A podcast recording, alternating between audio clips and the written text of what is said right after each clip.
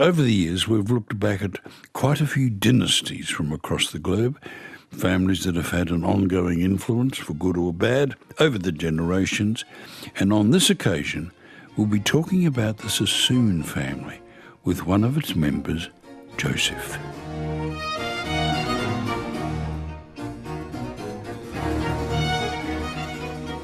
Well, beloved listeners, the Sassoon family were an extraordinary dynasty of traders who uh, fled Baghdad as Jewish refugees to carve out economic wealth in India, China, and the UK. They were often, during the 19th century, referred to as the Rothschilds of the East, as, although, as we'll hear, there are some problems with that uh, comparison extraordinary characters in the family tree. Rachel Sassoon, who would become the first woman to edit a national newspaper in Britain, The Observer.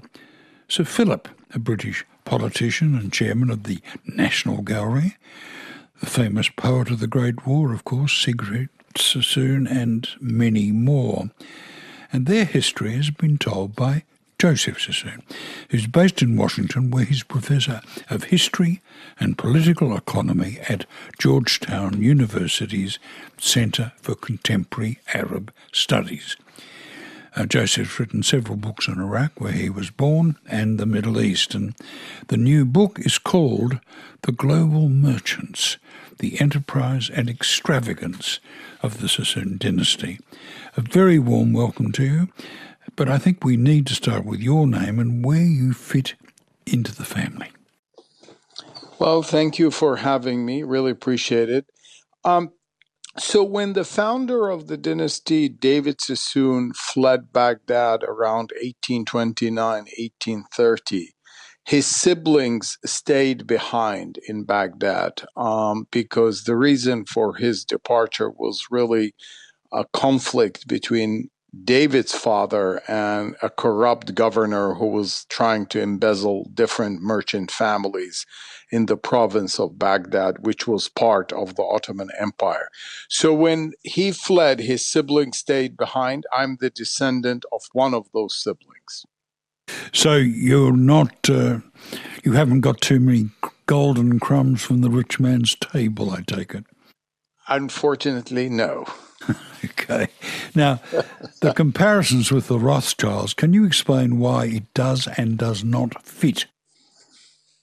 Well, it's interesting. There is an article for the first time um, that appears in China that talks about them uh, as the Rothschilds of, of the East and say, actually, this is not a fair comparison to the Sassoons because the Sassoons are very well known in Asia um, and across the East, but no one has heard the name Rothschild except in Europe. Um, I think that it really developed later on as the Sassoons became more Europeanized. And remember that they intermarried with the Rothschilds. Um, and one of the uh, Sassoons who married the Rothschilds become a member of parliament for a very long time. And he and his wife also become extremely close to the royalty in Britain at the beginning of, of the 20th century.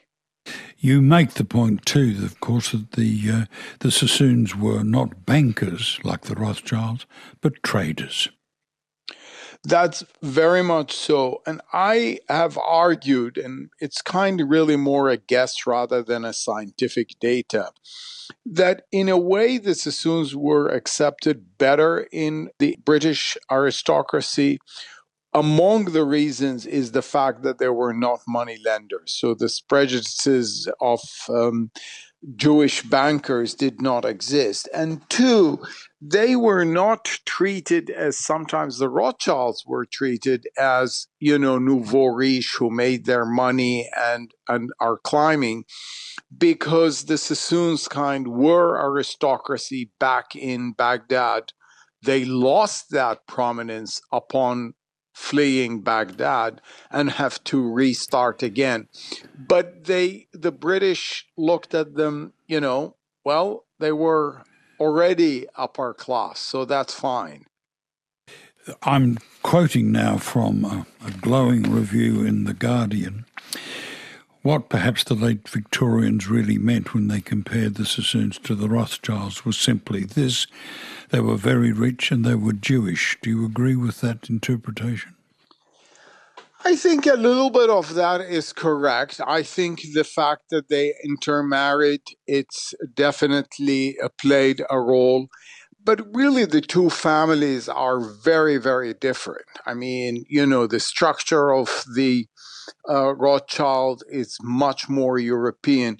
Another interesting element comes up at World War One, where um, the Rothschilds were really in a tough spot because part of the family was German, and when Britain went to war, um, well, you know, your cousin is in is in opposition there was no problem and or, or any issue for the Sassoons because they were either in India, part of the British Empire, or in Britain itself.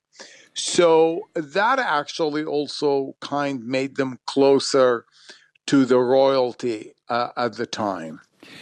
Now, your book draws for the first time on the Sassoon family archives, and this will fascinate the listener, written largely in an obscure Judeo Arabic script, indecipherable to previous historians. Yeah, I mean, as I wrote in the book in the preface, I'm not really was not interested in the family history. I'm more an expert on Middle East and its politics and authoritarianism, but I am a historian and suddenly I come across this incredible treasure of archive which is based at the National Library in uh, Jerusalem, where they literally have tens and tens of these boxes. And the family kept every scrap of letter. You cannot believe it. From diaries to exercise book of every child. Um, incredible menus. Um, seating uh, arrangements for dinners with important people. And I had one look at it and I thought, wow, this is really an incredible. It's an ocean that no one has swum in. And I I felt the desperate need to work on it, realizing that the reason no one has worked on it is exactly what you explained to the listeners, that it's really you need to know the Baghdadi dialect, you need to know Arabic, and you need to know Hebrew. And unless you have the three combinations, you are not going to be able to decipher. But you have them, Joseph. You have them. I have them because fortunately I was born in Baghdad, so I learned the language. Then Arabic was, in a way, my school, uh, what I was taught in Baghdad growing up. And then um, in Hebrew, because I learned Hebrew afterwards at the university. So I ended up figuring out the three ways. In addition, by the way, an extra layer of difficulty was the handwriting, um, it, you know, which is always a problem when you're decoding 19th century or 17th century documents. Yes, I must say, I find that a constant issue. Now, I love this quote of yours. I felt sometimes as if the historian in me, the migrant, and the Baghdadi Jew were all jockeying for position. Yeah, I mean, it's true. There was, so on one level, I'm not really directly descended from the family. I did not feel emotionally attached. I did not refrain from criticizing the family, sometimes severely about opium trading and other aspects, um, and, and berating them for losing all this incredible fortune. But at the same time, there was some connection. Here is David Sassoon leaves Baghdad, fleeing with nothing, starting from the beginning. And that's really kind of how I felt close to, you know, as an immigrant, as a refugee who left Baghdad, had to escape uh, without anything we had to start again from in the same way and there was that connection and also the fact that we both escaped via iran um, you know, and each one arrived to somewhere safer and and and strove to improve future. They're they're in Iran. Their prospects are bleak. There's a rapid turnaround when, as you say, the older son David risks all by making that uh, bold move to India. What's he do? I mean, this is really one of the fascinating aspects of the whole thing. Why would you go to India when you don't know anyone? You don't know anything. This is not like today where you can do a lot of research. It's all word of mouth. He meets someone first in Baghdad where a representative, a British representative who happened to have served in India and tells him about Bombay. Then he arrives in Bushehr, which is in southern Iran, which is a trading port. And there, there are a lot of sailors coming from India and just one thing leads to another, talking about the opportunities in India. But I really believe that one of the main things that really pushed him more than anything else, because he could have gone easily to the Gulf, where Arabic is his mother tongue, and he could have easily adjusted. There were other Baghdadi Jewish traders in the Gulf. I think he wanted really to believe what he was told that in India no one cared about religion or sect. And as long as you trade and you do it in a f- free and legal way, you're okay. And he took that bold move. And, and, and of course, fa- he, he lands on his feet thanks to he lands on his feet. Uh, thanks to opium. Thanks first to cotton in the beginning, and then to opium wars that happened by i mean you know you realize when you're writing about dynasty you have to be bold you have to be um, brave you have to be willing to take risk you have to do a lot of other things but you have to have also the luck. You have to be fortunate. He arrives in india there is an amazing governor in india who is extremely open to minorities and, and religious minorities in particular. Then the Opium War erupts in 1839. He was not even trading opium, but it suddenly opened China. And he starts hearing that there are amazing opportunities in this country, which is even bigger than India. And he sends his son. And so uh, opium becomes later on a reason to stand on the feet. But in the beginning, it was really mostly the cotton in the first few years that established him as a trader. And of course, we're talking about the globalization of trade, the Industrial Revolution, and the uh, rise of the British Empire. And it's taking place at the time of technological advances like steamships and railways and the telegraph. Yes, and that's really, again, I mean, the opportunities that were taking place were incredible because the minute opium trade begins in at, at pace in in the 1850s there is as exactly as you pointed out these huge development in steamships and the boats are being built more um, uh, you know, catering to take opium and bring back tea, which are both stored in the same kind of chest. Um, the telegraph begins in 18, and this is really again what differentiates certain dynasties that have been phenomenally successful is the ability to adopt to that uh, globalization. It's the ability to adapt to technology and getting on with it in the sense of absorbing it but also using it. It's interesting, isn't it, that David loved uh, Bombay so much that he thought of it in a sense as home. Absolutely and categorically. And you know, there it's interesting. In his will, he dictates that he doesn't want his house to be sold for at least 50 years after his death. That just shows you the kind of commitment. I think he really felt finally safe, secure, and at home. And I think Bombay was a fascinating. I was giving a talk in India a, a, a couple a week ago on virtual, and all the questions were about Bombay and how he felt. But the reality is, it's a relatively small city of 200,000. There are a lot of minorities across the board. And everyone is getting along with everyone and everyone grasping different opportunities. Um, he built also hospitals and schools, and he built the synagogues wherever he went. So, yes, at Bombay, he really saw it as his home more than any other member of the family.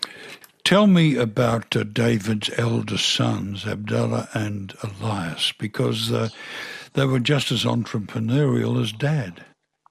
Absolutely. I mean, he starts teaching them from a very early age. And, you know, when I talk about early age, you have to understand that some of these kids really were running businesses and totally independent in different parts of the world at age 20, 21. And of course, there is nowhere to go back and, and, and ask for advice because every letter took three weeks. So he spent a lot of time with his two sons from, that were born, both of them in Baghdad. They both obviously know Arabic. They sends them back to Baghdad to hone their trading capabilities and improve the language. And they are very, very different. Um, Elias is sent at a very young age, barely 18, to explore China on his own. Uh, Abdullah, who becomes later on Sir Albert, is really kind of the right hand man for uh, David. And I think obviously they work very well under the father tutelage, but the minute he dies, everything erupts and you see those two dominant personalities um, disagreeing. I was just going to say another brother, also David, begins the UK arm of the business and uh, social climbing. And that is really just shows you what David's ability to foresee. So he was the first and only merchant family in Bombay in the 1850s to send someone to London. No one ever thought about it. But that becomes a huge, huge, important boost when the American Civil War erupts in 1861 and the British papers are covering the war. They know more about it, they have correspondence. And suddenly, something so simple like that, the Sassoons have better information about the war, what's happening when, because the cotton prices quadrupled in the beginning of the war. I'm, I'm just riffling through the pages here. There are so many Sassoons to, to try and deal with. Sir Victor Sassoon, Elias' uh, ebullient grandson, takes yes. over the upstart company in 1924. A keen photographer, he was never happier than when snapping beautiful nude women and was rumoured to have affairs with uh, Dietrich and uh, Chaplin, Charlie Chaplin's beloved Paulette Goddard. And there's a photograph of him on the set of the film Waterloo Bridge, a mustachioed middle aged chap looking very much at ease with Viv and Larry. Yes. Yeah, I mean, he was a real true bon vivant. I mean, with a huge ego. He, anytime a newspaper uh, mentioned his name, he would cut it and put it in his diary. He loved to hobnob with everyone famous and well known.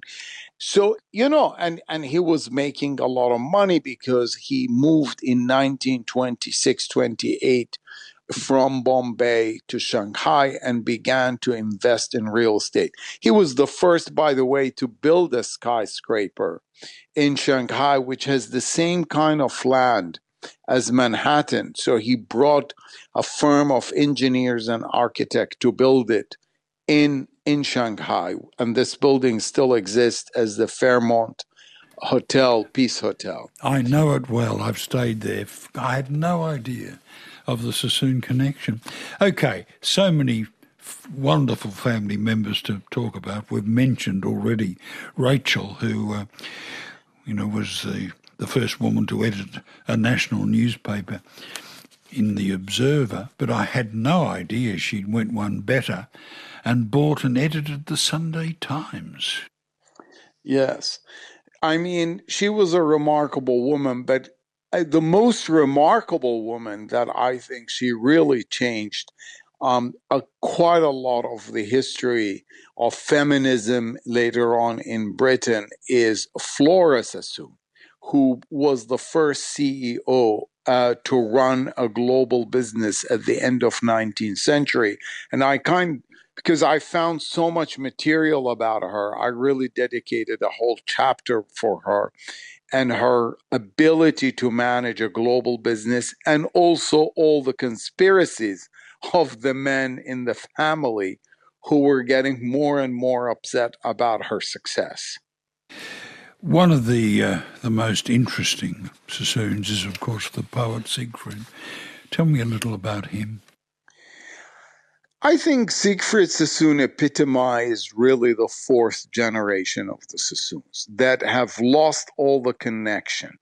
He didn't know that he was Jewish. He didn't know that his father was born in India from a Baghdadi a background. He knew nothing about this. And to me, the change, the dramatic change in four generations, is just really astounding from being so proud about being Sassoons, about being from Baghdad, to someone that discovers anything about his roots only when his father dies and his brother tells him that um, at the burial there were people chanting in a weird language, the weird language being Hebrew. um, eh, but that just tells you where they have gone in such a quick time from 1830, 1840, who were mightily proud of their heritage, to 1915 to being totally oblivious. Well, to, we'll to get we'll get on to that in just a moment, but let me reintroduce you to your Australian listeners. The voice of Joseph Sassoon, Professor of History and Political Economy, at Georgetown at the University Centre for Contemporary Arab Studies. He's author of The Global Merchants, the Enterprise and Extravagance of the Sassoon Dynasty, published by Allen Lane for, for Penguin. There's an extraordinary quote from the Countess of Warwick who was a little peeved by David's uh, sons Reuben and Arthur joining her social set, which was built around the future Edward VII.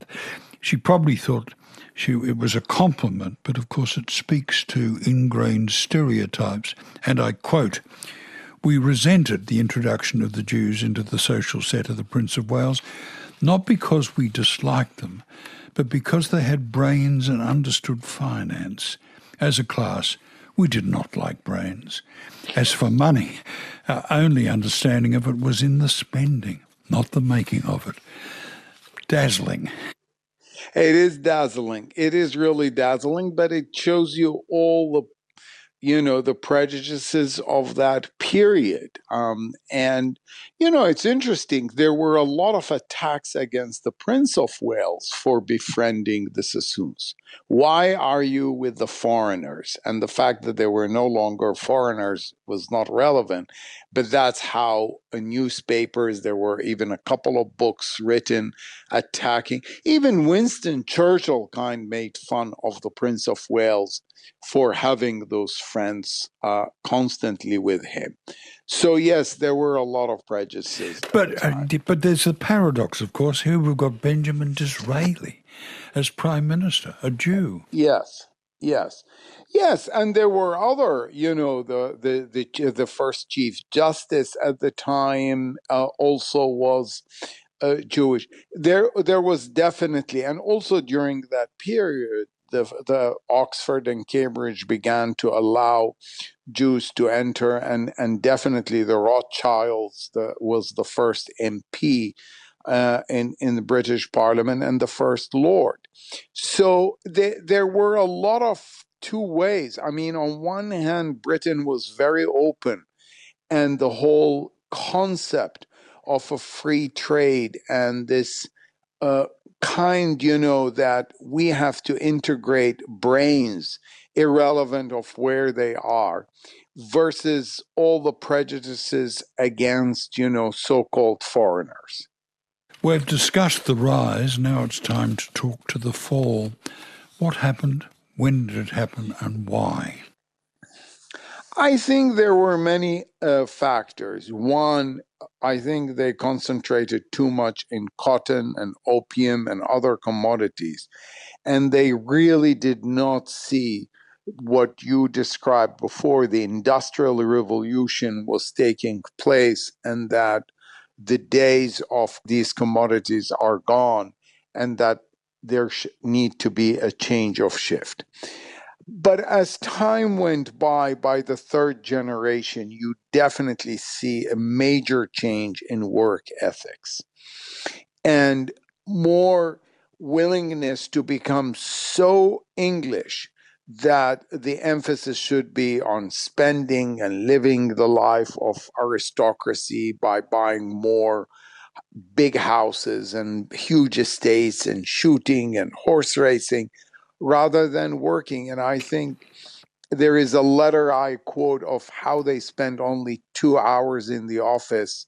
and then they went to the club for lunch and then horse racing.